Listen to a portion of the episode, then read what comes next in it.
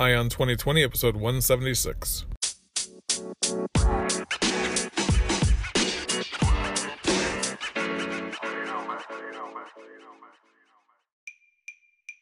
Have 2020 vision with Eye on 2020, your source for the news and events in the lead up to the 2020 presidential election. I am Ray Eaton, and I will keep you up to date daily until November 2020 with a libertarian perspective on the candidates and their policies, along with the news. Thank you for joining me. Now let's clear our vision.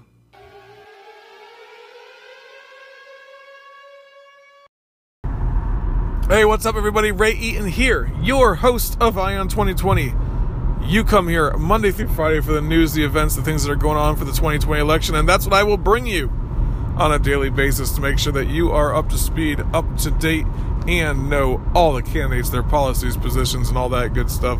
Not so that you can be the best voter in the world, but if you vote, hey, at least you'll know what these candidates and their policies are, but so that you can create better memes and have better arguments and conversations and influential conversations, of course, with your friends to help them to see the light. And that light is what? Liberty, libertarian, poli- libertarian views, right? This is a libertarian podcast. This is a show that brings you a libertarian look at the 2020 election, as the title says. So I appreciate you coming out every day, Monday through Friday, joining me for this show. And uh, hopefully you can sit back and relax and enjoy this show today. Uh, first, go ahead, though, if you can. First time listener, right? A lot of you are, I'm sure, first time listeners. Go ahead and subscribe to the show. That'll help you to hear the show tomorrow. Like, and uh, you know what? There's a lot of shows before this one as well 175 of them. You can scroll through your podcast feeder, look through some of those shows, see which ones you like, download those, listen to them, and uh, you'll be up to speed on all things that are going on. Especially if you listen to like the last 10 episodes or so, because I've been basically covering a lot of the candidates and their policies, and each individual candidate. I did like the main four that are like the uh, the front runners: Bernie Sanders, Elizabeth Warren, uh, Joe Biden, Kamala Harris. I did, and I yeah, I did a show each individually on those. Just let you know what their policies are, positions. I went to their websites and stuff. You know, the only two that I have left to do is Amy Klobuchar and Andrew Yang, who I will be talking about today. But like I said, the last couple days or so, I've been kind of grouping them into different groups of people. And the reason why is because all of them are saying the same thing. Andrew Yang is a little bit different, though, so I might tell you a little bit more about him. Uh, he has a little different policy than, than some of the other guys do, and you know that that that'll be interesting to talk about. But I do apologize for the background noise today. Every so often, I have to do my show while I'm driving in my car, and the reason why is because I have two kids, I have a wife, I have things I have to get done, and uh, I was really busy today because I have a nine to five sales job. Not nine to five, you know, like actually it's more like um, six to six sales job, and uh, I didn't have any time to really stop and get this show done today, and uh, I and I don't have any time to do it tonight either because I have things that are going on. So every so often you've heard some background noise on this show probably once a month or so, and that's because I do the show while I'm cruising down the street in my six foe. It's not quite a six foe; it's a Toyota Camry actually, but uh, that's what I'm driving in. So anyway, that's what you hear in the background. I apologize for the background noise. If there was a way for me to get rid of the background noise, I would. I don't know how to do that because I am not a technical expert on sound. So, uh, but anyway, guys, I appreciate you joining me. I do, and like I said, subscribe to the show if you're a first time listener. Five star ratings are very helpful. I actually noticed a one star rating that brought my uh, stars down to four stars, and I was about to. I, I was like, oh my god, what happened? You know, so, uh, but I know that this is a controversial show. I am talking to not only a bunch of libertarians, but I am talking to people that, like, every so often someone will mosey in that is a, uh, a liberal or even a Trump supporter, maybe, and like a diehard Trump supporter, I'm going to criticize Trump I am. If he does something bad, I'm going to criticize it. I'm a libertarian. If he's doing something that's outside of my libertarian values, I'm going to go ahead and criticize them. That's the way it's going to be. So if somebody hears me criticize them and they're a Trump supporter, boom, one star rating. Especially if they're diehard. You know how those people are, right? Same thing. You got a Bernie Sanders supporter comes moseying on in, listening to the show, and they they hear me say you know, that Bernie Sanders, his policies aren't going to work, especially this Medicare for all thing that he's pushing.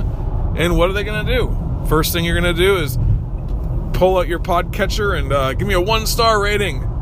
Maybe even write it up and say how terrible I am for not liking Bernie Sanders. I don't know. But a lot of people do that, you know? So um, I haven't had a lot of those. I've only had two one star ratings. So uh, that's good, though. But anyway, hopefully it's not a one star rating because of the quality of the show. Hopefully it's not a one star rating because they just don't like me. Uh, but you know what? people can take personal views on that. Who knows? But I, uh, you know, it, it, might just be the fact that I am drawing from different groups because people are scrolling through their podcatcher and they put in election 2020, they put in Bernie Sanders, and I pop up, and uh, next thing you know, they're listening to a show that's talking bad about Bernie Sanders or Elizabeth Warren or Joe Biden or whatever. And I'm not talking bad about them. I'm kind of just I'm a libertarian. I'm not. I'm saying how I how I feel. I'm saying that their policies are not ones that are going to benefit society the most. That they're going to not do what they say. They say they're going to enrich people, yet all they're going to do is impoverish the country even more. That's what socialist policies do. We've seen it in every country that has tried it. So that's how I feel. But hey, guys, what I the, the one thing I want to talk about today before I jump into Andrew Yang and Amy Klobuchar is this you got the two parties, right? You got the Republicans and the Democrats. And I wonder if the reason why, this is what I was thinking about today. I wonder if the reason why there seems like there's so much division right now and everything is because, especially within the parties, is because they're trying, each of the groups are trying to pander to their base, right? Because I think that their base of people that are like the die-hard Republicans and the die-hard Democrats I think that that group is shrinking. So they have to pander further and further to the right or further and further to the left in order to get those people that are the diehards to get out there and vote. And in doing so, it makes it look like there's a huge division with this country when it's really the way that it's portrayed. Because if you get out there and talk to your friends, if you get out there and talk to people, maybe not on college campuses as much, but just in general, if I'm out, you know, talking with friends, if I'm around other people, like we're not talking politics. We're not talking, you know, a lot of we're not sitting there just focused in on the election. We might, I might bring up politics every so often, but the main thing is, is we're not out there talking about politics. But I think that more and more people are becoming independent minded. More people are, more and more people are leaving the parties. I think, and it's forcing the people that are remaining in the parties. It's forcing those that are still part of that system that two party system to continue to get more and more divisive in order to rile up that base. And then it forces because they, they're already entrenched, because the two parties are entrenched in the election system, we're given the choice between a Democrat and Republican, and that's it. Pretty much on every single ballot. So next thing you know, you as an independent minded person might go in there and vote for Trump or vote for Bernie Sanders or vote for hold your nose and vote for the lesser of two evils. Hold your nose and just vote for, you know, whoever strikes your fancy or vote for Mickey Mouse or vote for the third party. But whatever you're going to do, I think it's just because of the fact that more and more people are leaving the part leaving that the the two party system, but the two the government hasn't moved on from that yet. Government is slow to react. But you're seeing that within, you're seeing this growth of third parties, you're seeing this growth of independent people. And it's just forcing the people, or the, the people within the parties, to become more and more polarized, I think. It's kind of like this, man. If you're like, you ever hear this, the term, I'm to take my ball and go home? Like, the kid takes his ball and leaves the playground and goes home because there's other kids that are being rough or being bad or stealing the ball or just acting like jerks, right? So if you have 50 kids in the playground and 10 kids own the ball and all 10 kids leave because all the other 40 kids are being rowdy and ruthless and reckless and all those 10 kids leave, all you're left now is with the reckless people, right? All you're left with is, is the bad kids. And I think that's what's left in the parties is the is the bad kids in some ways. The ones that are going to be more polarizing and stuff, the ones that are trying to divide people. But then again, in the same scenario. Like it, it, was like this when Barack Obama was elected. You had the Tea Party movement that was against all the spending that was going on and all this stuff, and uh, and there was a lot of division within the Republicans against the Democrats at that point because they pushed through Obamacare and the, like the people felt like they were being slighted on the, the the Republican side. They all thought they were being slighted, and obviously like the Rush Limbaughs of the world egged them on, you know. And then now with with Donald Trump being elected, you have the same scenario, but on the other side. The left, they feel slighted. They feel like the government is not working for them. So they're ruthless and they're loud about it, you know? That's the way it's going to be. So uh, I just think that as, as libertarians, we need to see this for what it is. We need to see that there is this whole division, that's this perception of division in America, but there's not. I just don't think that there really is. I think that people in general just want to be left alone by their government. It's a fact. And uh, here we are, you know, just being forced to hold our noses and vote for some scumbag politician who thinks that they have the answers all the time and they pretend that they have the answers, but they don't. So let's get out there and talk to our friends about the message of liberty, message of limited government, free markets. And those are things that are going to resonate with people because people generally want to be left alone. I'm convinced of that. I really am. So, um, let's hop into the two candidates that I was going to talk about today. Amy Klobuchar. Let's start off with her, right? I'm not going to jump onto her webpage because I generally know this. This is the way that she's going to market in order to um, win the votes. She's. It, she is actually not getting any votes, to be honest with you. If you look at the polls that came out recently, she's at 0 and 1%. Even though she's going to be on the debate stage, she's going to have to really make a push in order to get people to vote for her. I just don't think that they're. I, I just don't think that she has the charisma. I don't think that she has the. I mean, she. Obviously, she can speak about her policies pretty well. I think that she does. I mean, she'd have to take. She would have to do some huge punches on the 12th in order to really get a message that's going to resonate because there's still going to be 10 people on that stage. So I think that her message, though, is basically she's taking a middle ground approach to trying to become the nominee. She's not going as far left as Bernie Sanders. She's not going as far left as Elizabeth Warren. She's not even going as far left as like Pete Buttigieg. She's trying to stay somewhere slightly maybe to the left of Joe Biden. Or maybe even right there in line with Joe Biden. I'm not sure. She's trying to look like she's an electable candidate. She's a senator. Um, but she just she does not get the traction that any of the other candidates has. She hasn't even had a small boost, and she seems like she's going down in the polls. I mean, I've looked at polls recently, and she was getting two percent on regular on the regular with some of these polls, but lately she's been getting one percent and even zero percent. So I don't really see her going any further past the October. Like there's going to be the September debates and there's going to be October debates. I don't see her going past the October debates by any means, uh, unless she somehow can get a one-two punch in there and maybe a jab and an uppercut. Man, um, she's going to need that in order to get somewhere. Maybe she'll attack Kamala Harris or Joe Biden or uh, Bernie Sanders, you know, for being too far left. I don't know. Um, but that's what she's going to have to do because she's, but she is taking that middle ground approach. She is for like a Medicare for all type system, uh, not like a forced Medicare for all, but the idea that all these people have is if we could just get it in there, if we could just get Medicare for all, uh, we can have the government slowly take over into a single payer system. I'm not sure exactly what she's thinking on that, but that's what she says. Um, she's takes the middle ground on like this. Like she's not anti-war. She's not the person that's gonna. I mean, her foreign policy seems like she's a little bit more of a hawk, which I don't like. But she's been in politics for a long time, so uh, that's her though. That is that's Amy Klobuchar. Uh, I just don't see that she's going to be making a very big impact on the election going forward.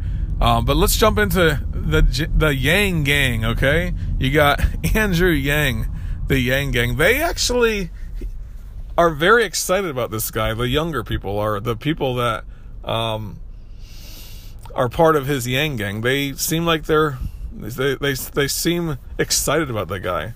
If there's one candidate besides Bernie Sanders gets the support of the young people, so the young people love Bernie Sanders.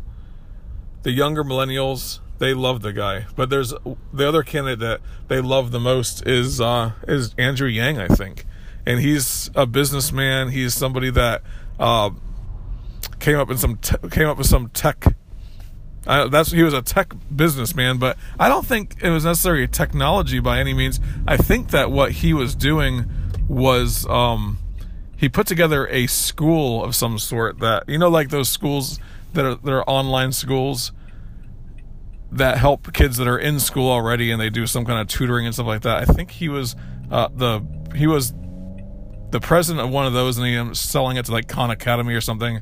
And Khan Academy is huge. I think my kids even use it for public school now. So um, that was a pretty big thing. He became a, a millionaire, possibly a billionaire because of that. And uh, then he started up some stuff where he helps entrepreneurs and things like that to get started. So he knows his stuff when it comes to tech, is my understanding. Um, his big idea was, and you guys know this, I've talked about this before. His big idea is this thousand dollar piece, or um, not piece dividend, um, tech dividend essentially, that he's trying to push. And that that idea of a negative income tax, or you know that thousand dollars a month, um, that idea came from Mil- Milton Friedman back in the 1950s or 1960s. He wrote a paper on this and the idea was that if everybody has a minimum income from the government, then it'll it's a it's the best way to divvy out like welfare. So if you could get rid of all welfare and just do something like that, a thousand dollars a month um, minimum basic income, then you're gonna have people that then basically it's gonna get a lot rid of a lot of the bureaucracy that is in the government, and that's a good thing. Libertarians were on board with that up until about I don't know 10 years ago or so or 12 years ago. Libertarian leaning people not libertarians like the anarchist groups or libertarians that are like um like pure liber I mean even me I don't think that the government should be printing a thousand dollars per person per per month essentially and giving it to people because I don't think that that is the best use of resources, first of all. And I think that it's obviously the government can't afford to do something like that. And if they decide to just print the money, then it's going to basically even itself out in the sense that you're going to have inflation that's going to cut that's going to go up and it's just going to make it basically null null and void in the first place so i don't think that a negative income tax or the thousand dollar a month uh, dividend that he's talking about is a good thing, but a lot of libertarians have been board with that in the past just because that came from Milton Friedman. Um, but that's basically Andrew Yang's plan. So he had said it. He even refers back to it. Yes, I am for kids getting college education. Yes, I'm for helping them out. But that's why we have the thousand dollar a month that we can give them. Yes, I'm for uh, helping mothers out who are trying to send their kids to daycare that's why we're going to give him a thousand dollars a month. But like everything that he talks about, any welfare policy he talks about, he refers back to that thousand dollars a month. So that's pretty much where he stands differently. Now I wonder the reason. This is what I've wondered. The reason why younger people would love Andrew Yang so much. I think they're trying to be part of a popular movement, but also I think that um, a thousand dollars a month is appealing to somebody like that. I mean, it's appealing to me. Give me a thousand dollars a month, right? I'd love it, but I just don't. I mean, the reality is, I don't think that it's a good policy, and I don't think it's going to enrich anybody. If it was just going to me, that's great. But if it goes to everybody, it kind of evens itself out. You have inflation that would just go, you know, cause a thousand dollars a month to have to be two thousand dollars a month. Because whenever the government prints money, it causes inflation. It really does. Um, so anyway, guys, that's Andrew Yang as well. He has actually been going up in the polls. I think he's going to be kind of like, um, not the sleeper by any means, but I think that he's just adding a different a different method the, to to the conversation, I guess. Um, but I I don't see him really becoming a popular candidate in the sense that I don't think it's gonna he's gonna be electable. I don't think that he's gonna get elected. I don't think that he's to become the nominee by any means, but he will be around for a while because he does have a lot of popular support. Um, if he, to be honest with you guys, if he would take like an anti-war stance or something like that, like I think that that would be the thing that would blow him up to where a lot of people are like Tulsi Gabbard supporters might jump on board with the guy or something like that. But he's just he's a he's a one issue candidate basically. So um. So that's Andrew Yang. That's all I got really on him. Um, I didn't want to jump onto his website as well because we really know kind of what he's going to talk about as well. Um, so let's talk about one more thing that I was thinking about, and it was just if you listen to the Trump Trump talk lately, right? He was saying like the his biggest enemy is the press. His biggest enemy is the not the press, but the fake news media and all that. Um, his his reelection campaign is really going to have to be based upon a few things. And I was actually looking at his website today and just kind of going over what it says because donaldtrump.com that i guess that's his website and that's for his reelection campaign. And the motto is keep america great. Uh, trump pence 2020 goes through trump as the, the epitome of the american dream became a rich billionaire da da da um, and all that. But then you get into the rest of the website and he doesn't go over, over a lot of the issues per se. He actually has a portion in there. It's called promises kept and it goes through all of the things that he talked about during the campaign before and it gives a reason why it was a promise kept. I don't know that a lot of his followers are like hopping onto his website by any means. I don't think that anybody i think that most people have decided already who they're going to vote for and they're just not admitting it type thing. But if people are going to his website they're going to see promises kept. And it's pretty interesting to look at. Everything is kind of framed in a way that makes it sound like he's great obviously and that he did all this. Um, you go to his campaign, the the campaign uh, shows that he's doing and stuff like that. But he does talk a lot about how it's us and it's our movement, and it's we that are doing this. It's not just me. So I did see a little bit of that on the website as well.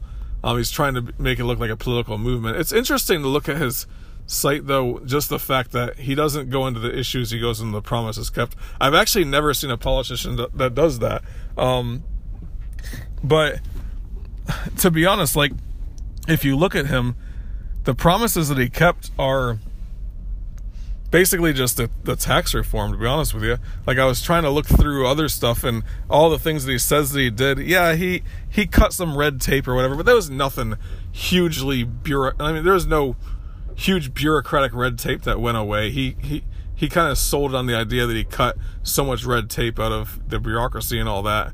I just don't see it um, getting rid of a lot of the regulations and stuff like that. He has done some of that as well. I think that a lot of regulations that they had that he would have got rid of, or that his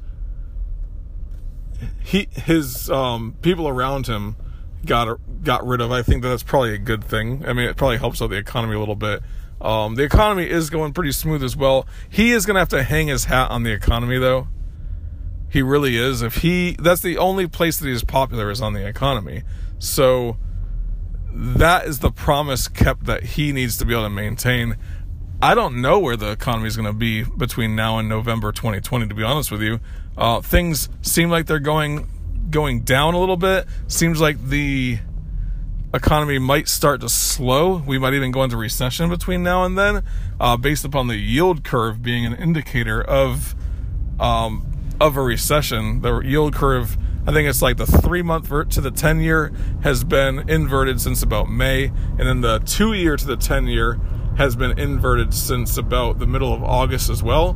So he's gonna have to hang his hat on the economy though. And I was just uh, just looking at his website. I mean, not that anybody go. Not that anybody really goes to campaign websites by any means. Maybe for the Democratic candidates because there's so many of them, so they're kind of trying to do their research. But when if you if you love Trump, you're going to vote for him. If you hate Trump, you're going to vote against him. And if you're somewhere in the middle, you're going to hold your nose for one or the other. And uh, basically, you're going to vote by your pocketbook and how the economy is going at that point. So Trump is going to need, if he wants to get reelected, he's going to need a uh, a good economy, and that's about it. So. Um, but anyway, guys, I hope that you enjoy the show every single day. Uh, five star ratings and reviews are always helpful if you are.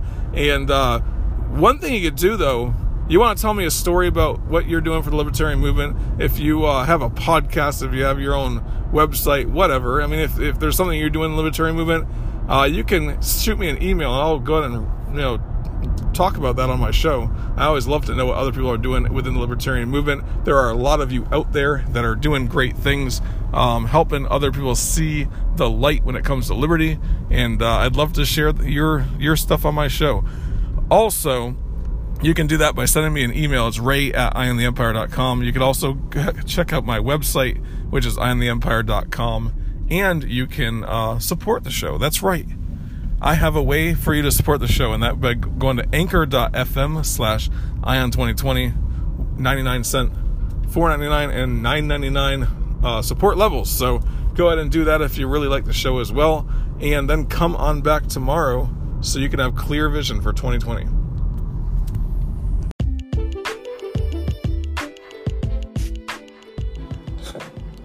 Hey guys, I'm excited to announce the new podcast I'm coming out with called First Year in Sales with Ray Eaton. Now, if you're not a salesperson, then it might not be for you, but if you are a salesperson or if you know another salesperson, go ahead and direct them towards this show. It's going to be a show that is based upon helping somebody that's in their first year in sales or maybe even somebody that is in sales already and just wants to brush up on some of the sales skills that they need in order to be successful. I'm focusing on habits and also different parts of the sales process in order to help people to become more successful in their sales job. So, like I said, if you know somebody that's in sales or if you yourself are in sales, go ahead and check out this podcast. It's on all of your podcatchers, anything that you would listen to, and that is called First Year in Sales with Ray Eaton.